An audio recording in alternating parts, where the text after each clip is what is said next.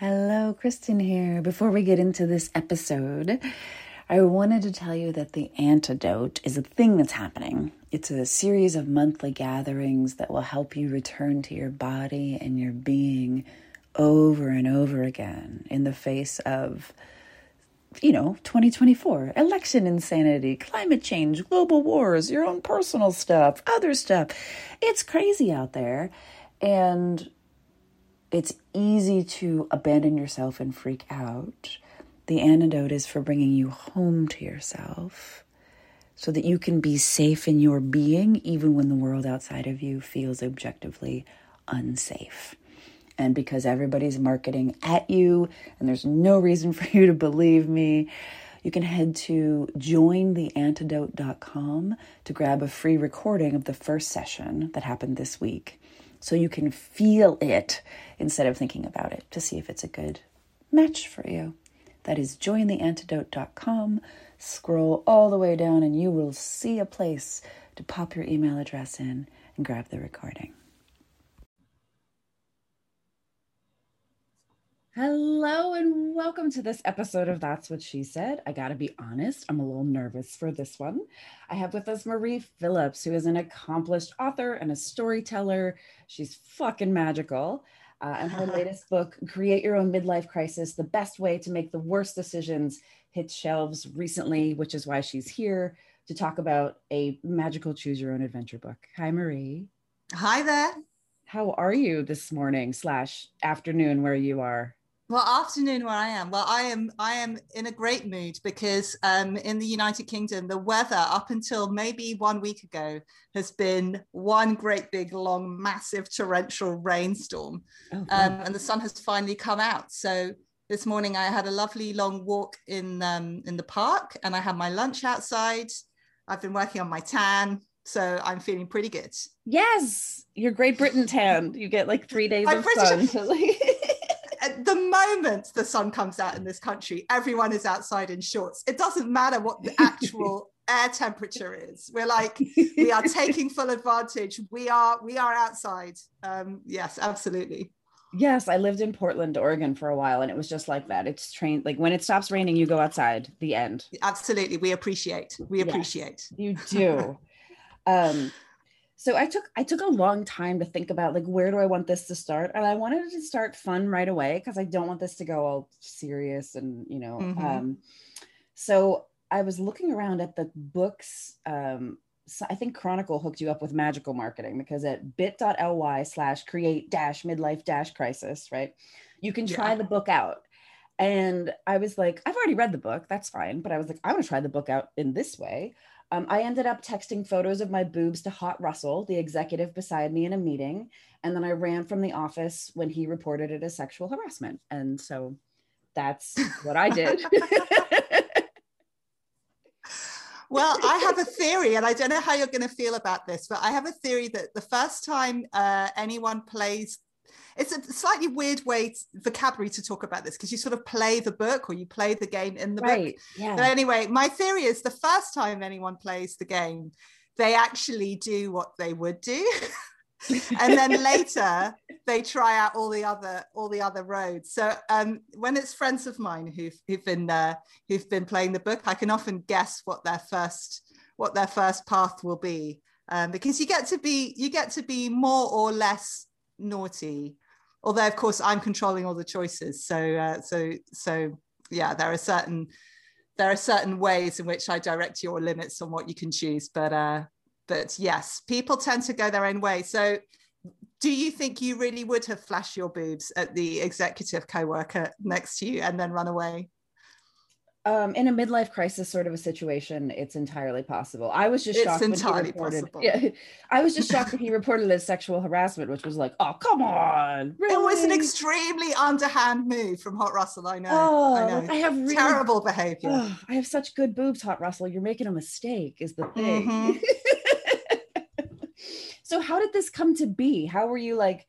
Listen, Chronicle Books. Here's what you don't have like how did tell me the story please of how this came to be and where where the idea came from and how it came to fruition just wherever you would like to go with that please take it Well, I mean, partly it came to be because, well, I'm now 45 uh, years old. And so, so this is a stage of life that I am entering and my, my friends are entering and, and dealing with.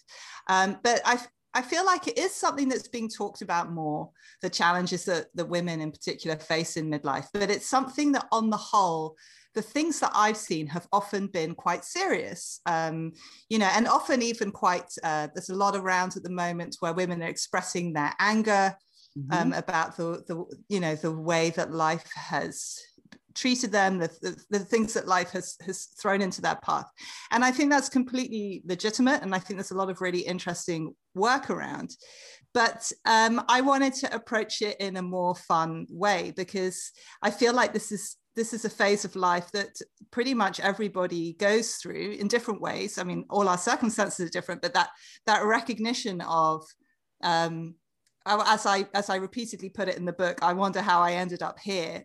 Mm-hmm. Um, I would say it's largely universal. So, so I was thinking, how can I do this and make it funny and somehow choose your own adventure just popped into my head almost immediately it, there is something i think it's because when i talk about um, my sort of life path with my girlfriends we often talk about the way that that we didn't realize that the decisions that we made you know going through life were going to lead us to where we are now. And, and then it becomes very difficult to reconstruct.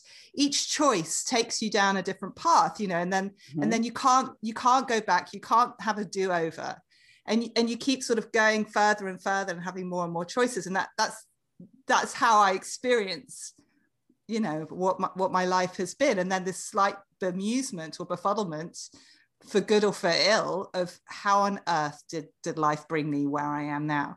So I wanted to recreate that in this in this game form. And then of course it gave me the opportunity to become as outrageous as I wanted in terms of the kinds of things that might befall you in midlife. And, and I really just tried to have as much fun as possible coming up with sort of crazy and outrageous, but still I think most of the time rooted in reality um, outcomes yeah. for your midlife path.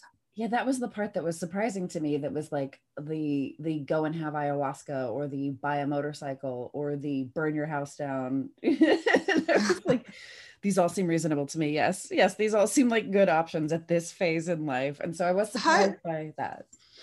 Uh, hopefully, not too many people will take the opportunity to burn down their house, but I I sort of feel like you know, after when you're halfway through a bad kitchen renovation, right. the, tempta- the temptation is strong to just be like, you know, screw this. Mm-hmm. Let's just burn it down and start over because, uh, you know, I cannot have one more conversation about grouting. Yes, um, tile or tiles, or, man. Or, oh, we can't. I just. Or the, a, a friend of mine just redid his kitchen, and and they had to change the counter three times because there was a problem with it each time. You know, it's the kind of thing you just think, oh, just just light a match. um, and the thing is, in life, and I think this is for good. Most people do not light a match but it's nice to be able to explore that in the imagination that's what the book gives you the chance to do it gives you the chance to uh, to to try out the things that maybe in real life would be a terrible idea but on the page you're safe so you can indulge you can indulge your worst inclinations yeah, I think it was the very first thing I did when I got the book because it's on the cover. You have three choices run away to Brazil, get a tattoo, or burn down your house. And I was like, well, I mean, what are we going to do here if we don't start with burning down the house? I mean, we do not start with burning down the house. Yeah. Yeah. So, um, so what was your midlife crisis like? And if you haven't had one, had one, like what inspired you? You st- talked about talking with girlfriends and like what what was the sort of impetus that was where were you in crisis or maybe you didn't have crisis oh i oh i did oh i did don't worry about that. Yes, no, I've fully been through one. I've been through at least one. I'm not sure. We talk about them in the singular. I'm not sure any of us are limited to just the one. But um, yeah, I mean, I I think maybe I I either had two, or possibly w- one and two parts, which is to say that um, at 38, I decided to just drop everything and go and live in Amsterdam. Mm-hmm. And um, I mean, I really, I, I didn't know anyone. I'd been to Amsterdam once before for two days and I oh, thought wow. I liked it. But I didn't know anyone there. I didn't have a job to go to. I didn't speak any Dutch. I didn't have any ties to the place whatsoever. And I just packed a bag and went. Um, so I think that sort of counts as a bit of a midlife crisis. And that was very much as a response to the fact that I was in my late 30s, my friends were all getting married, they were all having children, and that wasn't happening for me. And I felt quite, quite stuck. And I felt like I really needed to change something. So so I went off to Amsterdam. So I said we call that part A. Mm-hmm. Um, and then I, I made a life for myself. I, I met a Dutch man. We moved in together. We got a place together. And then you know, the best part of six years later, the relationship was going wrong. Mm-hmm. And uh, I chucked it all in again, uh, left it all behind, left Amsterdam, left the Netherlands, um, left all the friends and the, the career I was making for myself there, moved back to London, moved into, you know, the, that stage at the age of, I guess, 43, moved into a house share um, with a couple of other women. Mm-hmm. Um, and yeah, and, and now I, I live a life that I it's not entirely typical of uh, of women of my age, I guess, at 45 to be single, um, sharing a home with a couple of friends, and uh, yeah, so I, I sort of feel like there was a it was like a two part crisis, and I think the what makes it a crisis rather than just two big life events is I think the real characteristic of a midlife crisis is that is that it is coming to terms with the fact that you cannot make your life perfect. And when I look back on my 30s, I felt not only the pressure to try and build the perfect life, but the actually the belief that it was possible.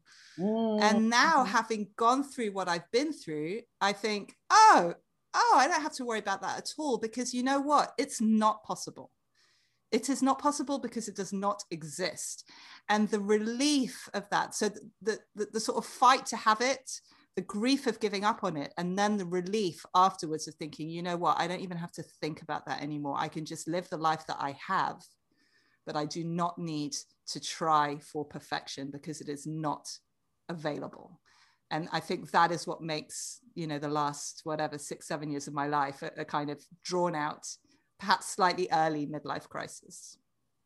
Yeah i feel like you're an overachiever on the starting that front. So you got it out of the way. You can like write the i book. mean i'm not ruling out another one but um as i said let's not limit ourselves. But um but no i feel like i did learn a lot from from that stretch of time yeah coming i love that phrasing that you use coming to terms with the fact that you cannot make your life perfect and tell me about some of the ways that you tried to make your life perfect earlier on. Was it was it like a real striving or was it sort of a vague nagging like this could be perfect but it's not or were you like double down on perfection this is happening in this lifetime? I think and you know as as with anyone there are sort of multiple strands. I think my first novel god's behaving badly was was very very successful internationally and and there was a point at which you know i could see it all in front of me that i was going to become this incredibly famous and successful novelist uh, you know, and and and that there was that that obviously was very attractive, and there was a, there was mm-hmm. a sort mm-hmm. of glamour to it, mm-hmm. and and that didn't happen. I mean, I just, um, well, I also, I mean, before Amsterdam, uh, I, I, had a I had a breakdown and um, and and I spent I spent some time uh, being treated for severe anxiety in, in in a psychiatric hospital because I I could not take the pressure. I just simply could not take the pressure um, to live up to this standard that that had happened and and with no disrespect to my first book which i'm extremely proud of what i hadn't quite realized at the time is it's to do you know hopefully the book is is good but there's also a huge amount of luck involved. But i felt like i could control that. I mm. felt like if i did everything right i would go from from strength to strength. I would keep releasing best-selling books and and that that was that was something that i could make happen on my own. But i couldn't you know i couldn't. And i, I carried on writing books and personally I, I think they're just as good but you know things changed life changed and it took it just took me a long time to realize that the number of copies of books that I'd sell was not the true measure of I, either the worth of the book, but m- much more importantly, of my own worth. Um, so that was that was something like I, I was I was pushing so hard to be the best in my career, to be the best writer, and by best I kind of probably meant most successful, most famous, selling the most copies, not necessarily, which I should have had my attention on, writing the you know the the work that is the best for me. So that mm-hmm. was a really big thing.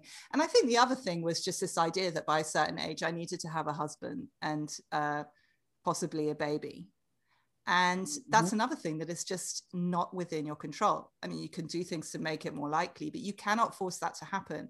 But i, I sort of believed somehow i picked up this idea that i could make everything happen by making all the right decisions by by trying and trying and trying.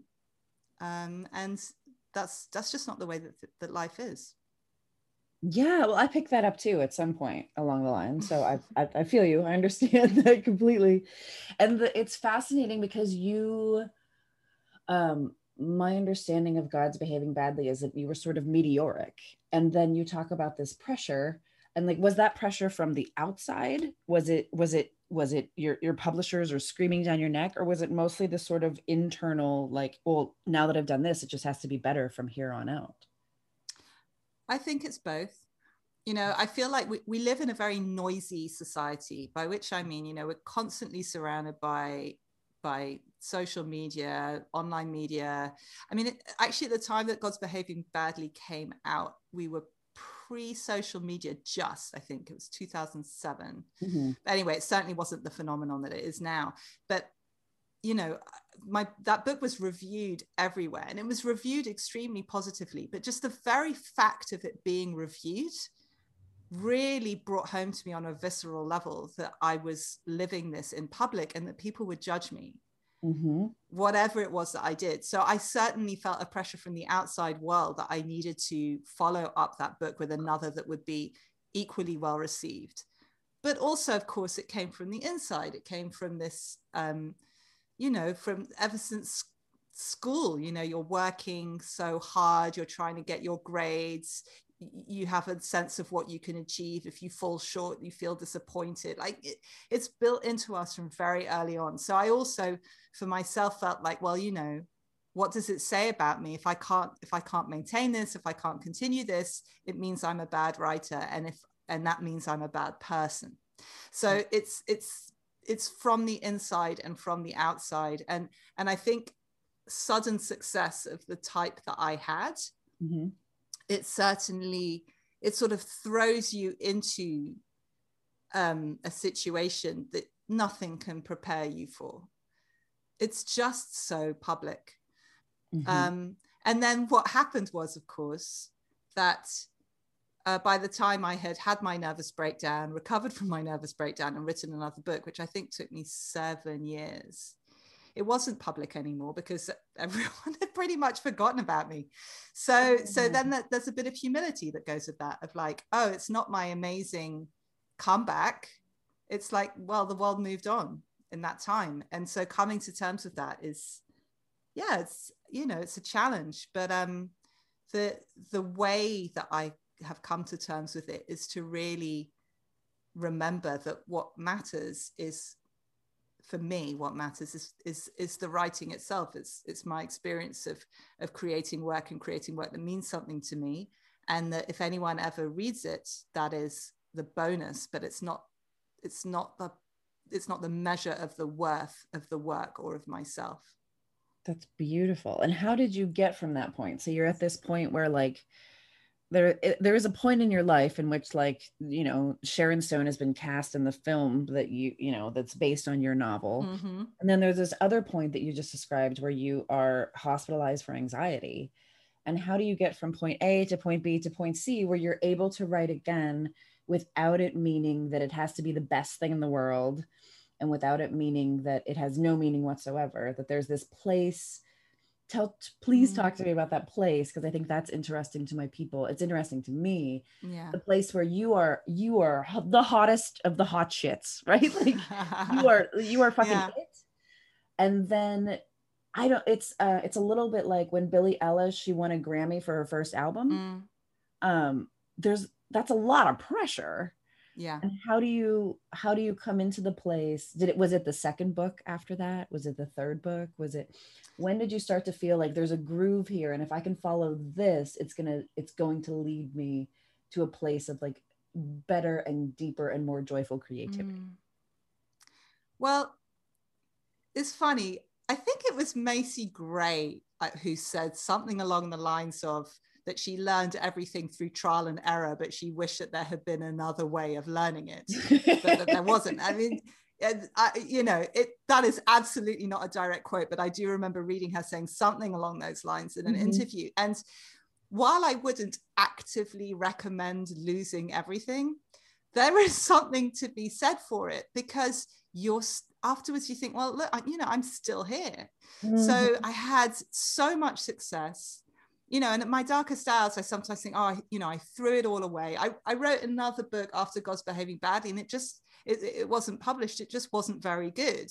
And I mm. mean, that is seriously humbling for the ego. I mean, even I could see, you know, I put a lot of time, a lot, a lot of energy into it, and it, it just didn't work. And you know, my publishers very kindly told me as much. They not in a mean way at all, but this this sort of feeling of like I, I you think you need a thing I need my second book to be as successful as my first. I need to write a better, even better second book, and I need it to be a success. And if that does not happen, the consequences will be terrible. Mm. And then it doesn't happen.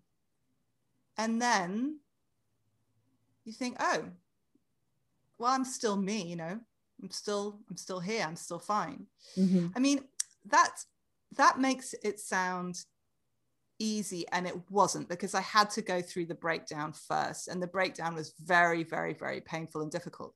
So so yes, I have I have slightly skated over that, but the the breakdown was very painful. But after I had hit rock bottom of anxiety and panic and just really feeling like there was a point at which I thought, I will never write again. I cannot do it. I cannot do this. It is over for me. I'm going to have to find a whole new career. I'm not even sure that I can work. I'm just going to have to find a way of living with this overwhelming and unbearable anxiety. And then I had, you know, I had a lot of therapy and I had, um, I had some medication for a while and so on. And I had this time in hospital. And gradually I, I sort of poked my nose out into the sun um, like I don't know if you're familiar with Mole at the beginning of um, the Wind in the Willows, but that's mm-hmm. how it mm-hmm. felt coming, sort of coming out of the ground into the into the light again. yeah. And then a friend of mine approached me and said, "Do you want to write this little funny thing with me? It'll be a little." Um, he he does these live shows, and it'll be a little, just a, they're letters. There can be letters between two horses. He said, "I had this idea for letters between two horses." Um, Napoleon's horse and Wellington's horse during the Napoleonic Wars. Do you want to do this with me? Well, this seemed just like a fun little easy thing that I could, you know, a letter. I can write a letter. Mm-hmm. That is within my capability. So I started writing this little thing with him, and we we we would perform it. Well, I wouldn't because both the horses are male, but we he and another actor would perform it at this little show, a little friendly show that he does with, you know, a, a really nice small receptive audience nothing too intimidating. Mm-hmm. the first thing that i noticed was that it was fun. Mm. i was like oh yeah oh yeah i forgot. I like writing. I just had forgotten that part. So i'm like oh i like writing. So it doesn't so i could just do it because i like it and for no other reason.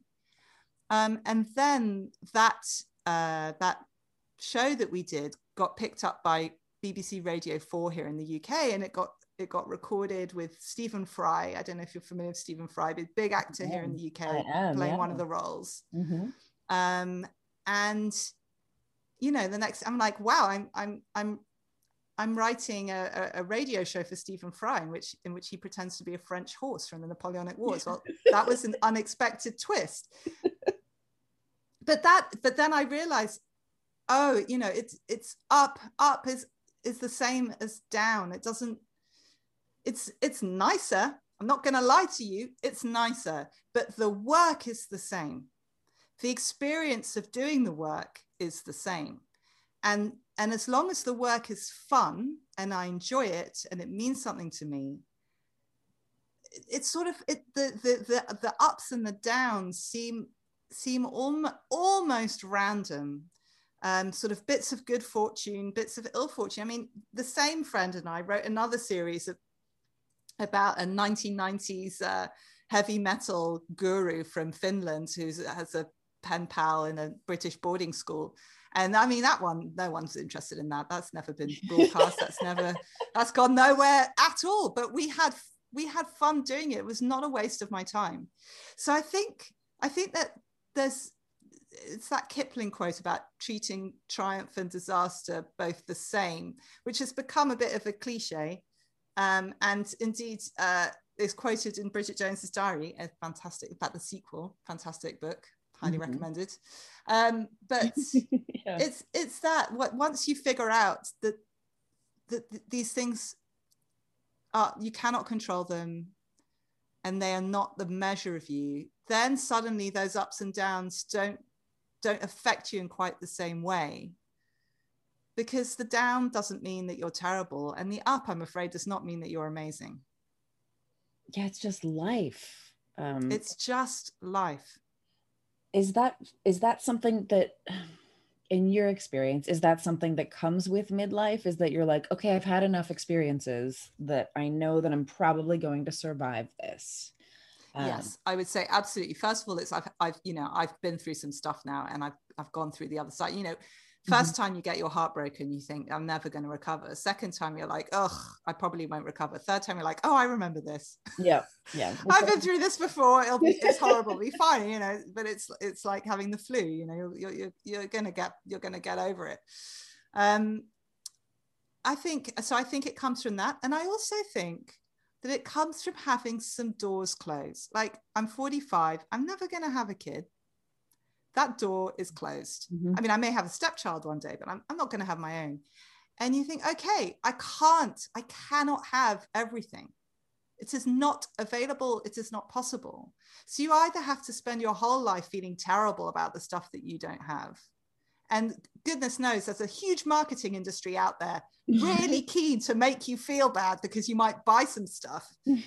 Um, or you go okay well you know i don't have some things and i have other things. Yeah there's a sort of peace with that um, there is. But but but you in a way i think the midlife connection is when you're younger all those doors are, feel like they're still open so you you you create the illusion for yourself that you can in fact have everything. And it's only then the doors start to close. Then you feel terrible about those doors closing. And then you you move on a little bit further and you think oh oh i don't have to keep pushing at that door. I could just leave that door alone. You know i can i can walk through the doors that are open or i can i can appreciate what i have. And and that i think does come from from being aware that there are certain things that you don't have that you can't have and to stop stop fighting it so hard. Yeah that's that's beautiful. Yeah because there's there's something about um, i remember how sad i felt when i realized that i was too old to stay in a hostel. Like was, i was just mm-hmm. i'm too goddamn old for this. No. Oh i'm gonna no i'm gonna pick you up on that because when i was um, 18 years old i went hosteling around australia mm-hmm. and lots of the people I met in the hostels were people in their 60s who had recently retired and decided to go hosteling around Australia. So I am not going to accept that you are too old. I like it. Um, it's mostly it's not because it's a hostel. It's because I'm such a light sleeper that I will get no sleep. Ah, well, that is a different that is a different concern. Yeah, that's. But, uh, but no, I'm not. I'm not. I'm not um, letting you off the hook on the basis of age. Oh no, no, I'm happy to travel. I just can't stay in a hostel. There's like a there's a line of like, no, I need I need my own space with like you know walls my, and my own bathroom. well, the own bathroom is the thing. My dad is in his 80s and he recently not that recently, obviously, because we've just you know in pandemic, but mm-hmm. but not very many years ago, he was off somewhere staying in a hostel. I can't remember why. But um, but yeah, if my dad can do it at, I'm gonna guess 79 but then again, I think my dad could probably sleep through, you know, a tornado. So yeah. he's maybe not the best example to choose. Yeah, that's the helpful part. That's the helpful part. so, what do you feel is, um, especially through pandemic, because um, we're seeing some shit here. Um, mm-hmm. what has been the best part of getting older, despite all the like weird and awful and terrible bits and the doors closing and all that stuff? Like, what do you think are the the gifts here? Because I think we're touching on some of them. Mm. Um, do you have any others that you're like, this is the a dope part of getting to the place where um, those doors are closed and you don't have to think about like am i going to have a baby this year or am i going mm. to am i going to go and live in spain once and for all like you're not it's fine um um well, I mean, this is one of the things that that is great about getting older and i think perhaps we don't necessarily really think about it in these in these ways is I've just accumulated 45 years worth of, of life, you know. So I've done stuff. I've done a lot of stuff. And mm-hmm. and the longer you live, the more stuff you get to do. It's it's like a straightforward mathematical proposition. Like, you know, every every year that passes, I I, I fill it with more, more, things that I've done, or more books that I've read, or, or more more friends that I've hung out with, and more films that I've seen, you know, more more suntans that I've got sitting outside in my garden, and the just the appreciation that that gosh, there's just so much life to live, and and I've been doing a pretty good job of living it. Mm-hmm. And that in itself is just is just a good feeling, and I think from time to time it doesn't hurt to um, to enjoy to rest on your laurels a little bit and just enjoy all the adventures that you you've already had while at the same time thinking especially at midlife i've got loads of time well hopefully fingers crossed right? But mm-hmm. i i can have more. I can i've had adventures. I have more adventures to come. Maybe different types of adventures but it's it is there you know it's all there. It's all life is there for you to live it it is, and I love it. I'm just being kind of quiet so you can keep on riffing because the longer you live, the more stuff you get to do is a pretty cool way to put it. But it's um, I know a lot of people that would put have to do there instead of get yes to. it's true i mean you know it's funny it's going back to the things that you have and the things you don't have like you know I'm a, I'm a single woman and I don't have children and culturally that is is culturally that's an uncomfortable position to be in. Culturally we we put a lot of pressure on women to mm-hmm. to be in relationships and to and to have children and those things are very rewarding extremely rewarding. However if you do not have those things you get to do a whole bunch of other stuff. Um, and that is one of the things that isn't always emphasized in in the way that in the way that you know we present women in midlife and beyond there's there's often something slightly sad about the spinster you know the, the unmarried woman and so on and and also i mean you know people often think that that so for example as i said i live in a house share and that can look like it's it's studenty and something you would never choose to do except in financial necessity but I really like living with my friends. I'd much rather live with my. I've lived on my own, and I've lived with friends, and living with friends is is much more fun. So I feel like, you know, when my when I'm with when I with my friends who are who are married, who have kids, and who are talking with you know great love and joy about their families, I do, you know, sometimes feel sad. I think, oh, I you know, I really missed out on that. But then, you know, I I I might say, oh you know, I've decided to go to go walking for for a week, you know, with a tent. Mm-hmm. I'm going to go and climb some mountains and go walking. And they're just like, that's I couldn't do that. You know, I I I have friends who don't have time to read a book. They just can't read a book because they're too busy looking after their families and trying to do their career and all of these things. And not to say that the families and the careers are not rewarding things, but I like spending a whole Sunday on my couch reading a book. That is a very enjoyable day for me, and I can do that.